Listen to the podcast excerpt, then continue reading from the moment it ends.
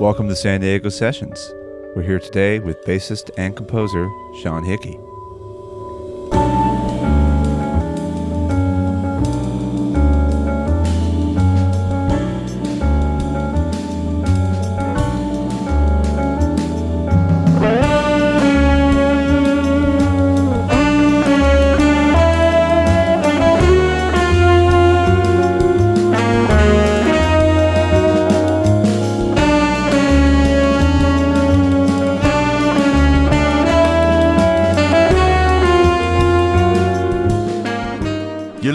To San Diego Sessions, San Diego's jazz podcast, featuring local artists, new releases, and more.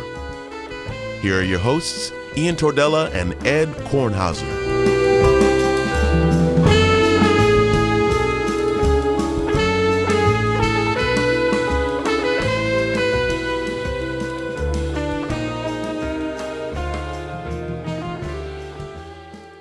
Thank you for tuning in to San Diego Sessions. We had a few technical difficulties with the audio this time around, so I hope you'll bear with us. Here's episode 51, our interview with Sean Hickey. Welcome to San Diego Sessions, episode 51. 51 episodes, and we're here talking about the jazz scene in San Diego. I'm your host, Ian Tordella, And I'm your other host, Ed Kornhauser. and we're here today with a young voice on the San Diego jazz scene, bassist and composer, Sean Hickey. Hello. Good morning. Thanks for coming down. Thanks for having me. Before we get into Sean's music, we have our usual top of the show segment, and this is called This versus That, aka Inane Banter. aka Inane Banter. Feel free to jump in if the spirit do- doth move you. Feel free to jump in, Sean. But these are questions for Ed Kornhauser. He will have to pick one and only one. And I really slacked off last last uh, episode two weeks ago. So this week I'm on top of it. Oh snap! I've done my my a little bit of research. I'm scared now. That's I think that's that should be our tagline. all right. Uh, we're going old school first. Uh, one of the first virtuosos on saxophone, specifically soprano saxophone, Sidney Bechet, versus a very unique drummer, one of the rare guys who spanned early jazz. He worked with Benny Carter, Fletcher Henderson, and Louis Armstrong, but also went into the bebop era. Big Sid Catlett Oh wow! who tragically died only at age 41. He died in 1951. Oh wow! Yeah, I never. I guess I didn't realize he spanned such a such a like a, a sea change in jazz. Yeah, uh, some of his early recordings were in the late 20s. So, Wow. Okay, I didn't realize that. Wow, that's wow, that's really cool. Um, you know, I gotta go with uh, I gotta go with uh. Oh shoot! Now I'm blanking on his name. I need more coffee. Sidney Bechet, No, no, no. Uh, uh, Big Sid Catlett. big, big Catlick. I've heard Catlett. Catlet. I have Yeah. heard that name. Sorry, it's just a funny name. Did it pop up, pop, pop up in my head. yeah, because I've always admired players who can do that, who who change with the times and who continue to grow as musicians who don't just get set in their ways. You know, it's like it's like Roy Haynes. Still, Yeah. you know, there's recordings of him playing with Charlie Parker in the 40s, and he's playing now. He sounds like a kid. He's just Oh, yeah. And Sid, I mean, he was there at the beginning of bebop. Like, he was probably playing on one of those huge 24 inch bass drums or bigger. yeah. Like when Roy Haynes said he went to the 20 inch bass drum, that uh, that was like unheard of. He said, I was here, we're listening to an interview, but he said the normal bass drum at that time was like 24 or 26 or something. Anyway, I digress. All right, next up, uh, a pianist who played with Joe Henderson later on and also worked as a sideman for Christian McBride and the Marsalis brothers. Of course, he's still with us, pianist Stephen Scott versus uh, the man, the legend, multi instrumentalist, uh, Los Angeles icon, who has worked with uh, our friend Gilbert Castellanos and was also one time band leader on the Pat Sajak show, Oh wow. saxophonist Tom Scott. Oh wow. Sean just has a faraway look in his eyes. All that knowledge that just got dropped on it. Yeah, I'm gonna go with Pat Sajak. I don't think that was an option. Oh, I made it an option. No. Yeah. Uh, um, it was an ill-fated show. I think they only did a few episodes. right. That's cool. I always like the concept of a band on a show like that. Um, yeah, I'm gonna go with Tom Scott though. All right, Tom Scott. Uh, and the last, the very last but not least, um, organist Lonnie Smith, who has worked with everybody. But there's a great video of him on YouTube, and George Benson is his guitarist, a very young George Benson. Wait, I, I, wait. I'm sorry. Are you talking about Doctor talking Lon, about- Doctor Lonnie Smith? Lonnie Smith, Doctor, not Lonnie Liston Smith, Doctor. Doctor Lonnie Smith. Yeah, Yeah, it's really con- versus yeah.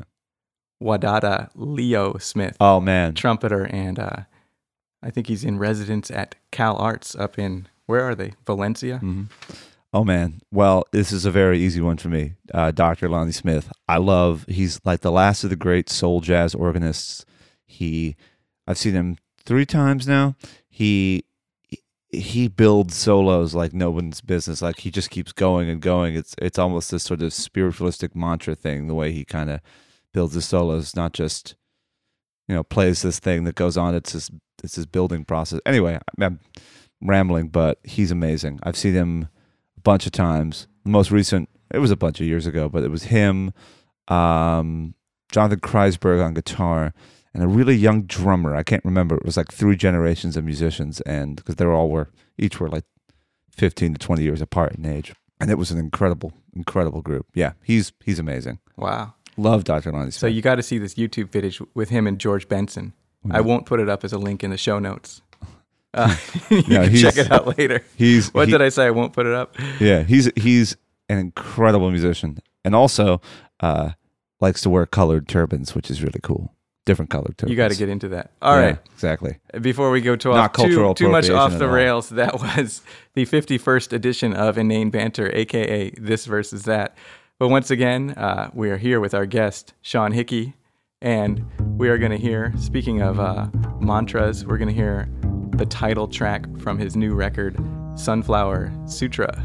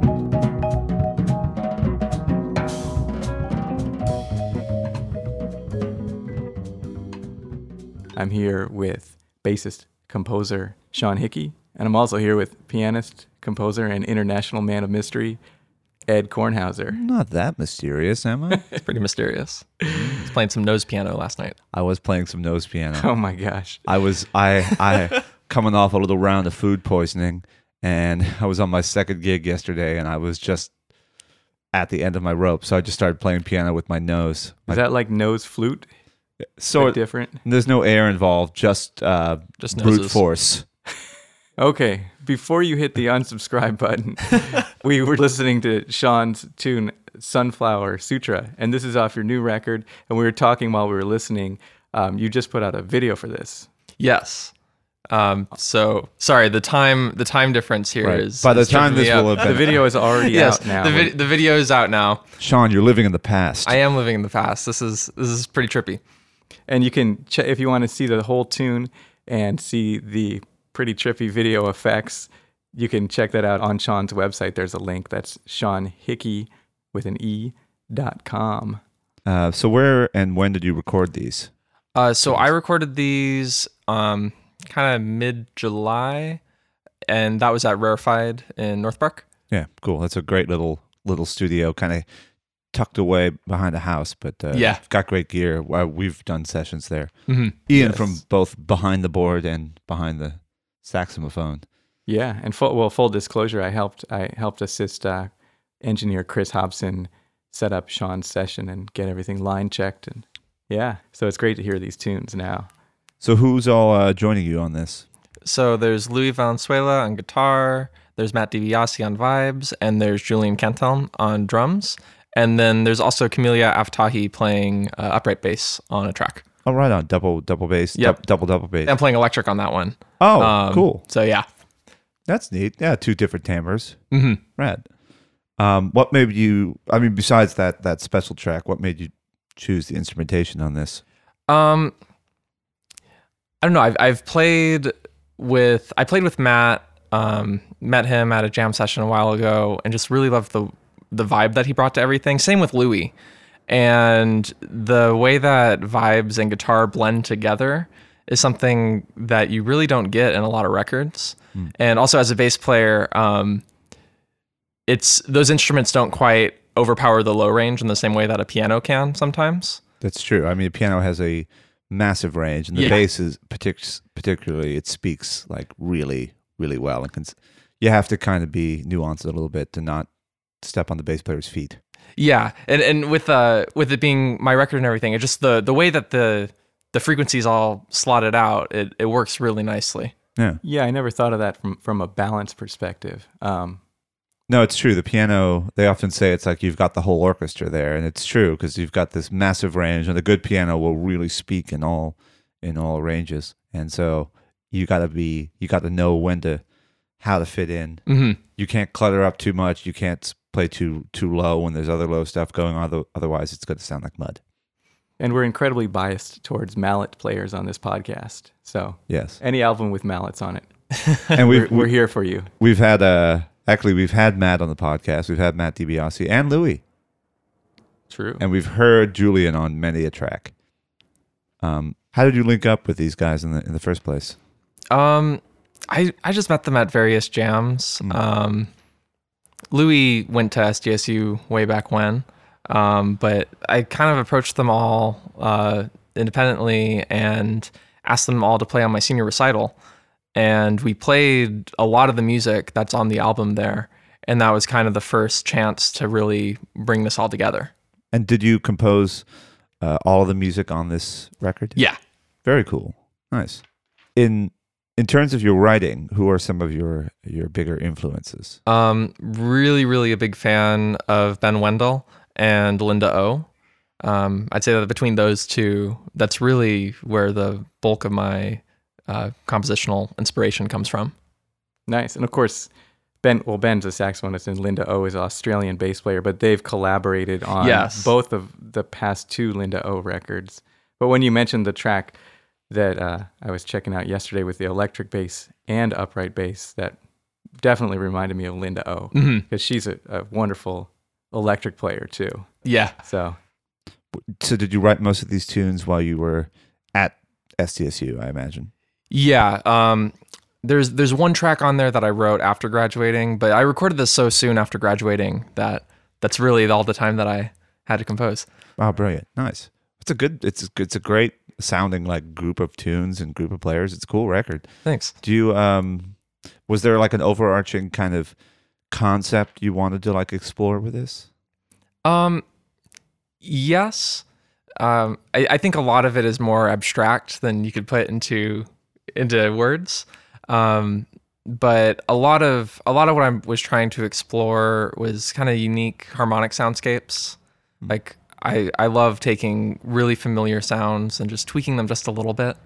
Um, making it sound al- almost like like you're listening to music from a different world or something. That's kind of how I, I think about it sometimes when I'm sitting down to write. And I I followed that process a lot for a lot of the tunes in here. Very cool. Yeah, and I th- I mean when I was listening, the way the the vibraphone and the guitar, oops, the way the vibraphone and the guitar fit together, it uh, it sort of tweaks your ear, and the way those guys are are working around the edges of your compositions and getting into the harmony.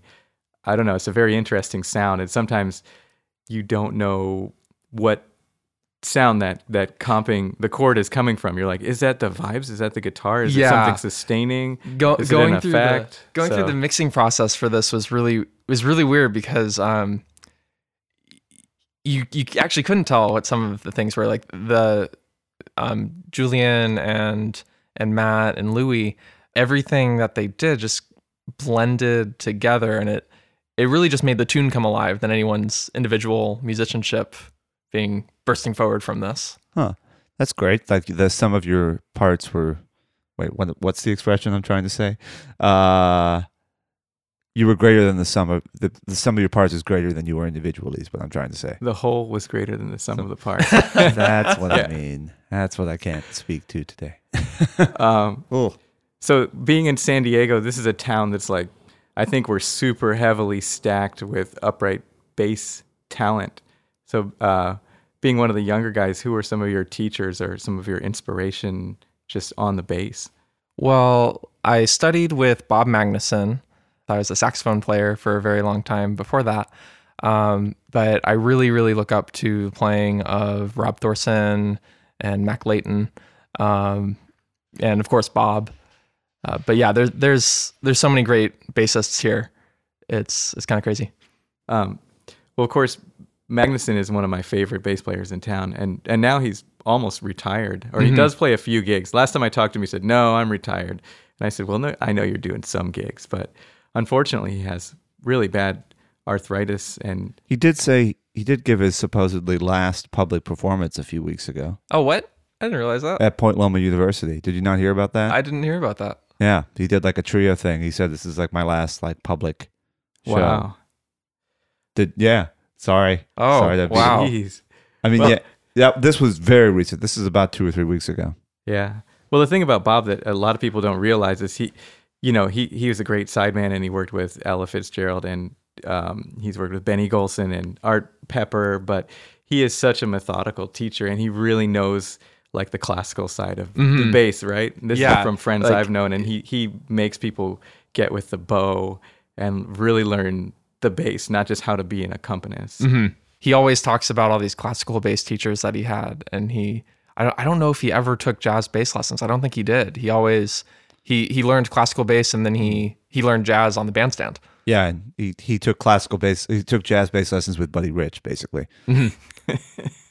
Not bad. So speaking of classical stuff, uh, you've recently been writing some bass duets. You featured one on this record, I believe. Yeah. So that was kind of a first attempt at um, having two bassists play on the same tune, and um, Camelia really plays well on that tune. Uh, she's great to play with, but it's it's a really it's really strange not composing jazz. I feel like I can almost get away with being really lazy when I write jazz because I can count on people to improvise a ton of stuff over it. I love bringing in tunes that I just have like sketches of to people, and then like, hey, I trust you. Just do some stuff, and then they'll do something that I could would never have thought of. I'm like, oh man, it's great, real Mhm. great. Composing is fun, but but this is different. This is more of a challenge. You have to. Yeah, and then also just um, playing as a duo, there's a lot more responsibility on you uh, because there's there's no one to hide behind. There's no one to support you. It's just two people playing off of each other. Uh, so it's it's definitely a unique compositional and performing challenge. And is there some, uh, of course, is there some improv built into these as well, or are some of them purely just written out? There's some improv built into them on my parts, um, not so much on Camelia's parts, but for the most part, it is very much through composed. Are they kind of in a in at least um, texturally sort of like a jazz vein, or more classical, or somewhere in between, somewhere other? Um, definitely leaning more towards jazz, or at least towards the sort of music that I typically write. Are there any notable bass duet compositions or composers that have influenced you? I mean, I, I imagine there's not a, There's a ton of that. there's really not that many um, bass duets written. Um, I know that I think Harvie S wrote a couple jazz ones, but those are, um, if I'm remembering correctly, those are really just straight ahead jazz sounding. right. Um, more like more like an an etude or a transcription. Jack and Uh, Eddie didn't write anything way back in the day. I I mean I'm sure that there's stuff. There's um. I, I'm blanking on his name now, but someone wrote like a series of seven or eight of them, Hmm. little small uh, double bass pieces. But it's uh, I mean, it's a weird instrumentation. Um, yeah, wri- writing for two basses is. Uh, I don't know if anybody wants to hear it, uh, but there certainly aren't that many people writing it. Bass players want to. Yes, exactly. But speaking of, of weird duets and like hybrid classical stuff, have you seen the the videos? Maybe they're from about 20 years ago of Edgar Meyer and Bela Fleck. I've seen I've seen some of the stuff. I mean, I'm I'm a big fan of the stuff that Edgar has done with Chris Thile. Yeah, Um, I'm really hip to that. I'll have to check out the stuff with uh, Bela Fleck. I have not heard the Chris Thile stuff. I but, have um, seen the two of them live together, just duo. That was Oh. an incredible concert. Yeah. Um, so with these new bass duet compositions you've written, do you have uh, plans to record them yet, or are you still kind of developing them? I'm I'm still developing them. Uh, right now, the biggest challenge is just figuring out how to write them because it's so different from anything that I've ever done before. Uh, so Yeah. once that's done, recording it will be no problem. well, luckily, since you play bass, you can uh, just overdub yourself. And I've been finding that I'm I'm way more uh, productive if I just open up a session of Logic and just record myself noodling over things. Uh, it's working out really well as far as compositional process. I wrote that whole tune. I wrote a whole tune of mine uh, from one time when, before, as we were starting this podcast, I was messing around on the Rhodes in the other room while Ian was twi- uh, messing around with the delay pedal and just goofing and That's overdriving right. the amp. And then I improvised this thing while Ian took a video just to sort of show off his Rhodes and show off the funky little delay pedal he had and his cool boutique amp. And uh, and I played this tune, and then like eight months later, I found this video. I'm like, hey, I'm I'm actually like playing like a form and I, with a melody and stuff. I'm like, and I transcribed it, and I only had to tweak it just a hair. So you had to transcribe your own tune. Yeah, exactly. I'm like, this is neat. We've done it a couple times. It's fun. We also used the drum machine from Ian's little Yamaha thingy. Oh yeah. Yeah, If you want to see that, you can check out my Instagram at Dirty Boulevard Recording. lo-fi. Is that baby. it? Lo-fi. Actually, I don't know. Something like that on Instagram. It's on. It's on my thing from way back when. Lo-fi. well, baby. speaking of original compositions, we're going to get back to your new record that's coming out soon. Um, this next tune is called "Today Was Better." Uh, could you give us a little background on this one? Um, originally um, wrote a tune called "Today I Cried," um, but that tune wasn't as good. Um, and and this one, it had a melody that was just floating around my head for the longest time, and it it just took maybe like six months of just noodling with the bridge to finally make things work.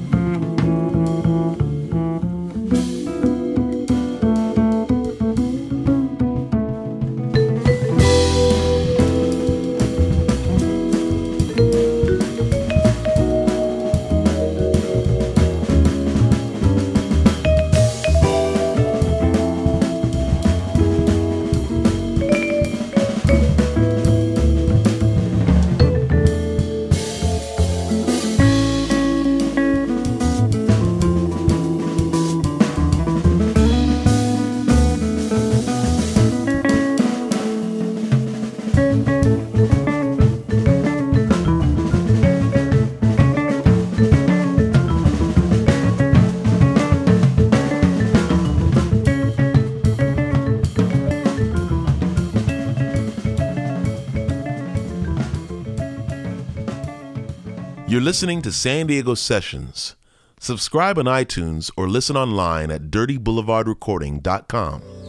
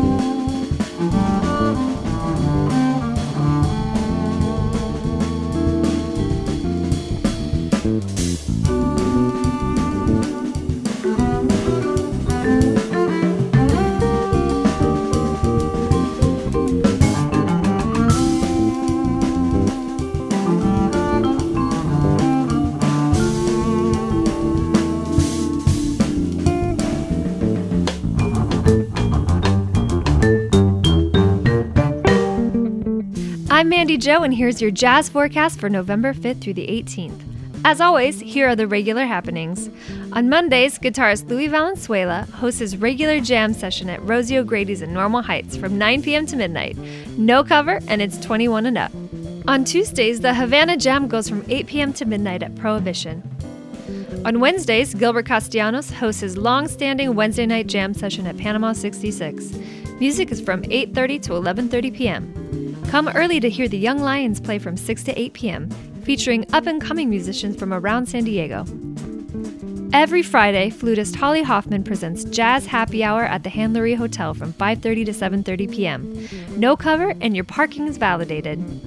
On November 9th, drummer Nathan Hubbard brings his trio in, featuring Kevin Jones on guitar and Harley Magsino on bass. On the 16th, Los Angeles tenor saxophone legend Charlie Owens performs with pianist Mike Wofford, bassist Marshall Hawkins, and drummer Richard Sellers. Also on Fridays, Gilbert Castellanos presents Jazz at the Westgate, an intimate series in the Plaza Bar at the beautiful Westgate Hotel. Music is from 8 to 11 p.m. On Saturdays, vocalist and guitarist Steph Johnson and friends also play at the Westgate Hotel from 8 to 11 p.m. Now, here are the jazz highlights for the coming weeks. Friday, November 9th. Pianist Mikan Zlatkovic and trombonist and local weatherman Dave Scott play at Vin's in Escondido at 6 p.m. Trombonist Matt Hall's group presents a bebop explosion at Dizzy's. Music starts at 8 p.m. Cover is $20 or $15 for students. Sunday, November 11th.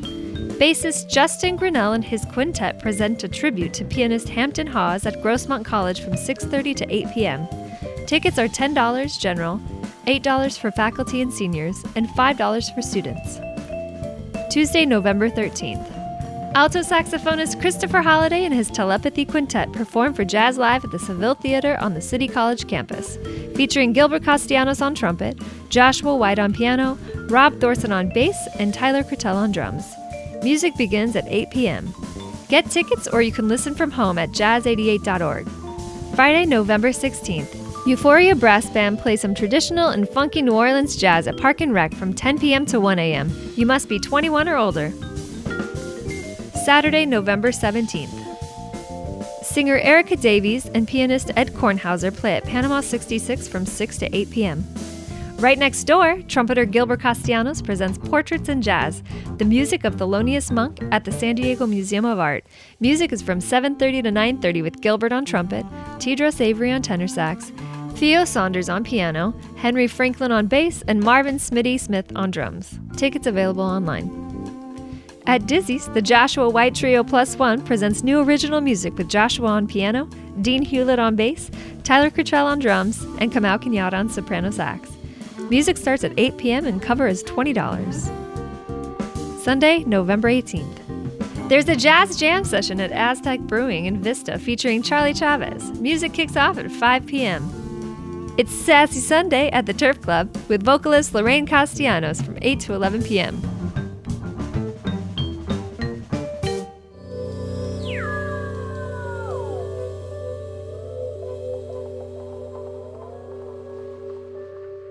And welcome back to San Diego Sessions. We're coming to you from Dirty Boulevard Recording Company in an undisclosed location right outside of downtown San Diego. Don't worry, I won't disclose your house.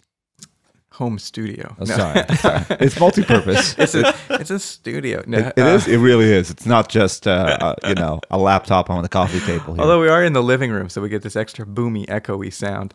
We just heard Today Was Better, and right after that, we heard Youth with our jazz calendar. And both those compositions are by our guest, Sean Hickey. And for all our listeners out there, if you want to see some extras from the show, some pics and videos, you can follow us on the Instagrams. Our handle is at San Diego Sessions Podcast. And if you like us, head on over to the iTunes there and give us a quick, uh, quick run through. Check out some episodes. Maybe subscribe. Hey, if you like us, and, and oh, oh, if you really like us, maybe leave us a nice review, some stars, whatever. But if you don't, you know, just you could stay away. It's cool. It's cool. We don't need to be like that, right? No, it's fine. It's good. We're good. Uh, but also check us out on uh, Spotify. Where uh, Spotify's getting in the podcast game as well, so you can check out all our episodes there. Yeah, you can grab us right on Spotify. You don't have to go to your podcast app. You can just get us right in the Spotify browser. Easy, Anyhow, breezy, easy breezy, beautiful. and we're on Spotify. we're on the Facebook, of course. But if you want to contact us, if you have grievances to address, uh, um, you want to serve us with a lawsuit, or if you want to be a guest on the show, or maybe even a guest host on the show, Maybe even everything. Yeah, guest editor. you can you can drop us a line. We have an email. It is SD Sessions Podcast at gmail.com. Or you could hurl a flaming um, piece of wood through our window with a note attached to it. Without further ado, Send your anthrax too. it's No. time. Oh, Jeez, we're really going off the rails here.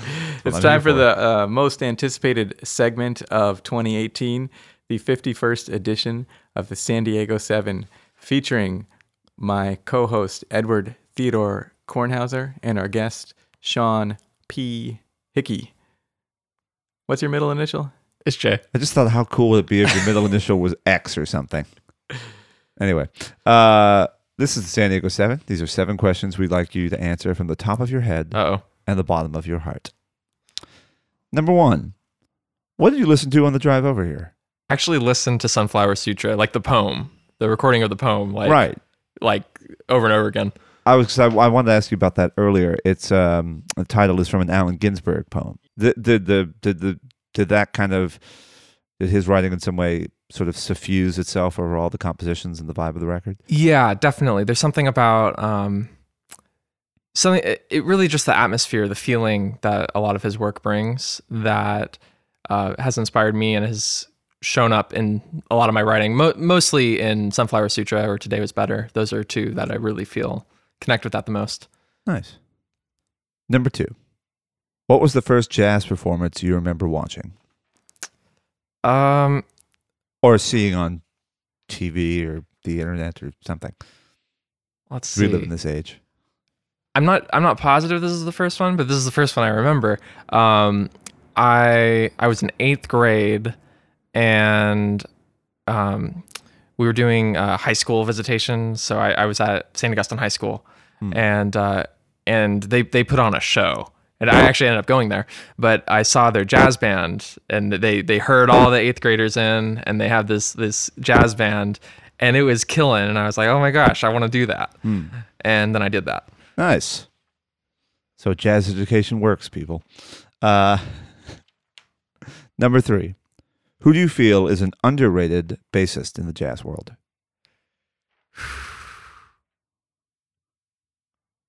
This is this is a tough one. Aren't all bassists underrated by That, that's default? that, that is a That's true. It comes with the territory. That is, that is a good point. What was that Tom Hanks movie where the didn't the bass player in that movie not even have a name? Yeah, the thing you do. Just That guy. thing you do. He never has a name. He's just the bass player. so And he's a really nice guy, I think. He just doesn't get the credit he deserves. I don't know. It's I kind of feel like bass players know all the bass players, and then not bass players don't know most of the bass players. So it, t- what to me like nobody nobody's underrated. Like Uh, to you. To you. Yeah. Okay. Fair play. No, that, that works. Number four. This is a classic would you rather sort of situation. Would you rather be able to eat anything you want and have it be perfect nutrition? or have to only sleep one hour a day and be fully rested? One hour a day. Really? Yes. Yeah. Is that yeah? Is that even an option? like, I would always pick the one hour a day of sleep. And then you'd be you, your days would be longer. You'd get more out of life. You get yeah, you get like like a third more life. I think there needs to be a 36 hour day. So you could sleep for nine hours and then you'd still have 27 left. That'd be amazing. We'll See- just move to another planet. They have 36 hour days there. Uh, okay, what's next? Number number 11. Number five, this versus that. And we alluded to this earlier. American based virtuoso Edgar Meyer versus American meat and cold cut company Oscar Mayer. Uh, I, I'm I'm vegan. Here. about that- we're, that- we're gonna go with Edgar Meyer. That's kind of a softball. it's kind of, a but he doesn't drive around a giant truck look like a sausage. I, but he is Edgar Meyer. True, that's true. I secretly do want to drive the Oscar Mayer Wienermobile at some point in my life, just because it's a ridiculous thing. I really want want that. Uh, number six, this versus that. Same thing. Electric bass guitarist and singer songwriter Thundercat versus 1980s cartoon series featuring a cast of humanoid felines, Thundercats. Thundercats. You going Thundercat? I'm going with Thundercats. Thundercats. I did. I'm. I guess I'm. I'm not old enough to have actually watched the show while it was actually on because I think it ended in like '89 or something. But and, and I was born in '87. But I do remember watching that all the time as a kid. Oh, it's I remember it. Yeah. I I googled it yesterday because I, I I always I never remember. I watched all these shows. I remember being a kid and not You're knowing. watching Thundercats the other day. I, I, no, I- no, no, no. I just I, I remember when I was a kid not knowing that Scooby Doo was, you know, a show from like the '60s and '70s. I thought it was just current. I didn't realize that until I was about like Oh, 15 or so. And I looked. I'm like, oh, this show's really old. I just thought it was current. I didn't realize I that when until I I was was in- 22 or so. Yeah, when I was in second grade, we we lived in suburban like Fairfax, Virginia, just briefly before we moved closer to DC. And what one of my big memories from that time is being in the basement and watching like the Adam West Batman, Nah. Thundercats, and uh, Voltron. For some reason, that's burned into my brain. So now you know where my inspiration comes from. Number okay, s- number eight. n- number seven, and this is this is free form. Just do whatever you want with this. Oh. Oreo thins. Oh, Oreo thins. hmm Oh, this is this is freeform. Just whatever you oh, want to say. they're great. Whatever you want to say. They're amazing. Yeah. Yeah. I don't know why people don't like them. I know it seems like they're they're cheating you out of cookie, but like really, like the texture of the small ones are really good. Yeah, and I think I think that is the the issue most people have with them. But, I, But the the texture is so good. Yeah, also vegan. True. Yes, they are vegan. If you want to hear more about Oreo thins, you can follow Ed's other podcast, uh, The Food Science of Ed. Yes, Yeah. exactly. All right, that was the 51st edition of of the San Diego Seven.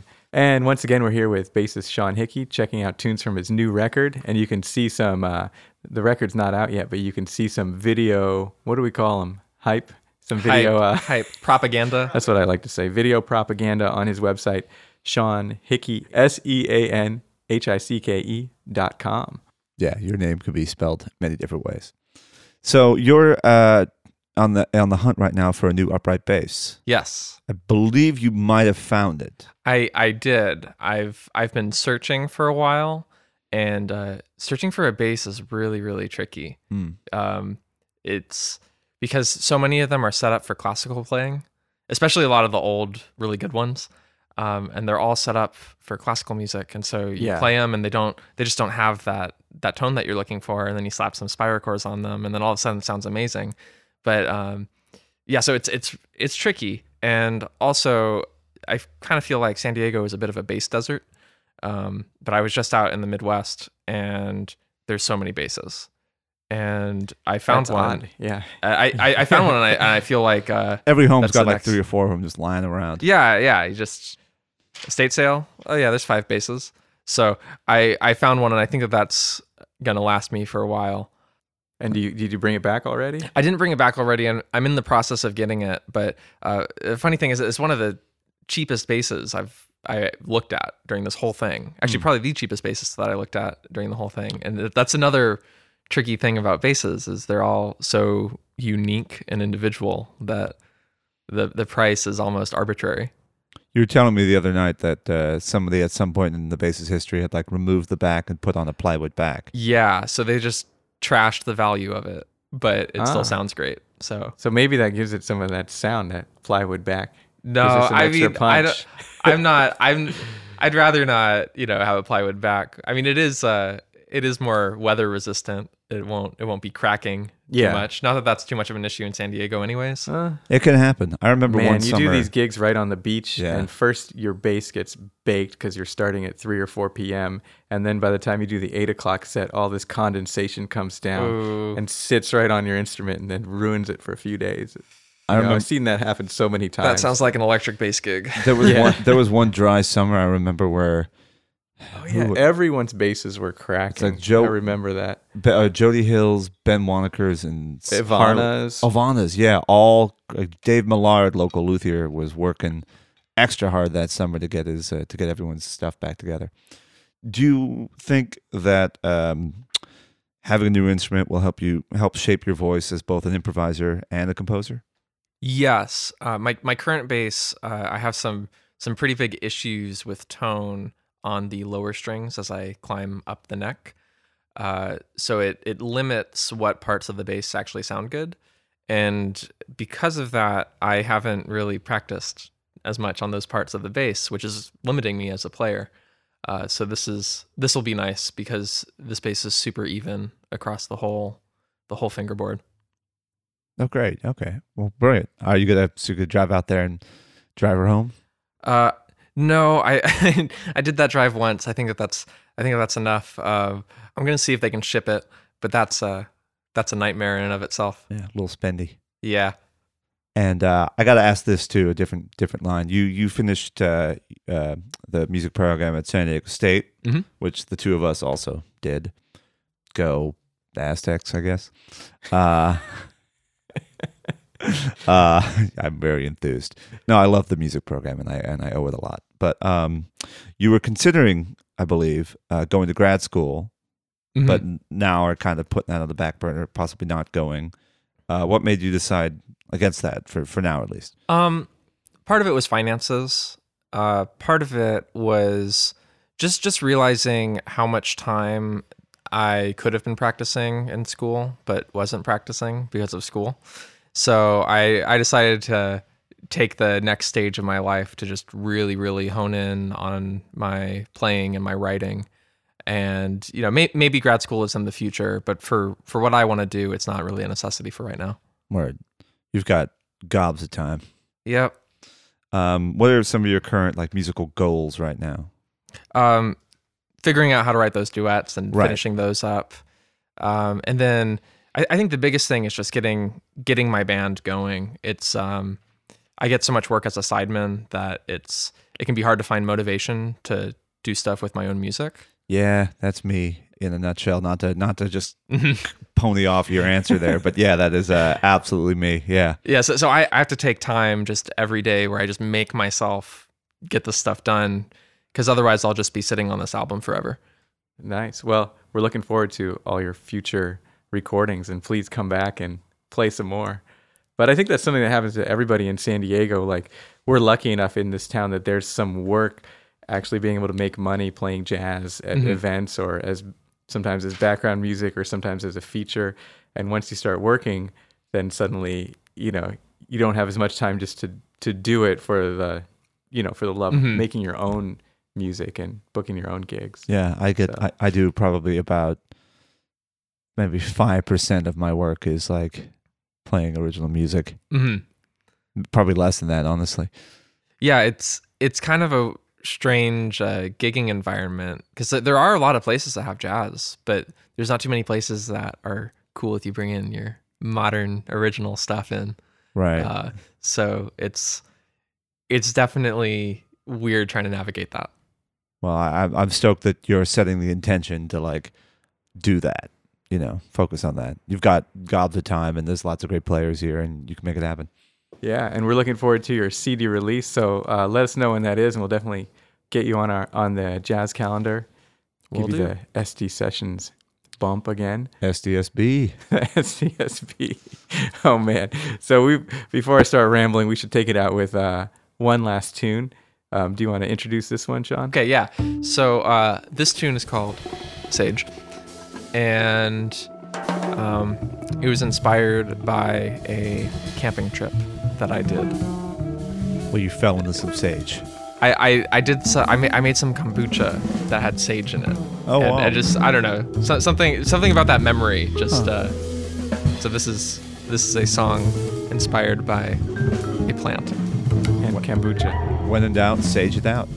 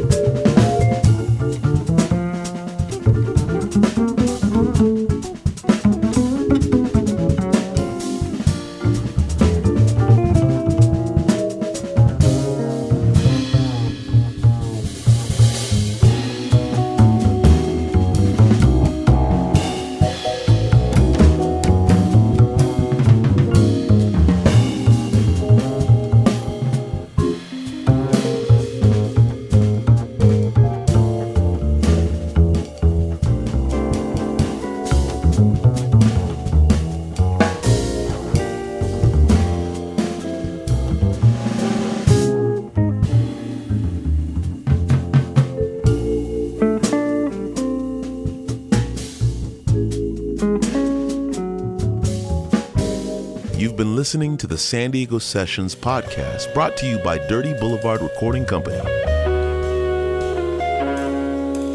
Please subscribe now on iTunes or listen online at dirtyboulevardrecording.com. Theme music composed by Ed Kornhauser, performed by Ed with Grant Fisher guitar, Harley Magsino bass, Ian Tordella saxophone, and Charles Weller on drums. If you'd like to be a guest on San Diego Sessions, please contact us.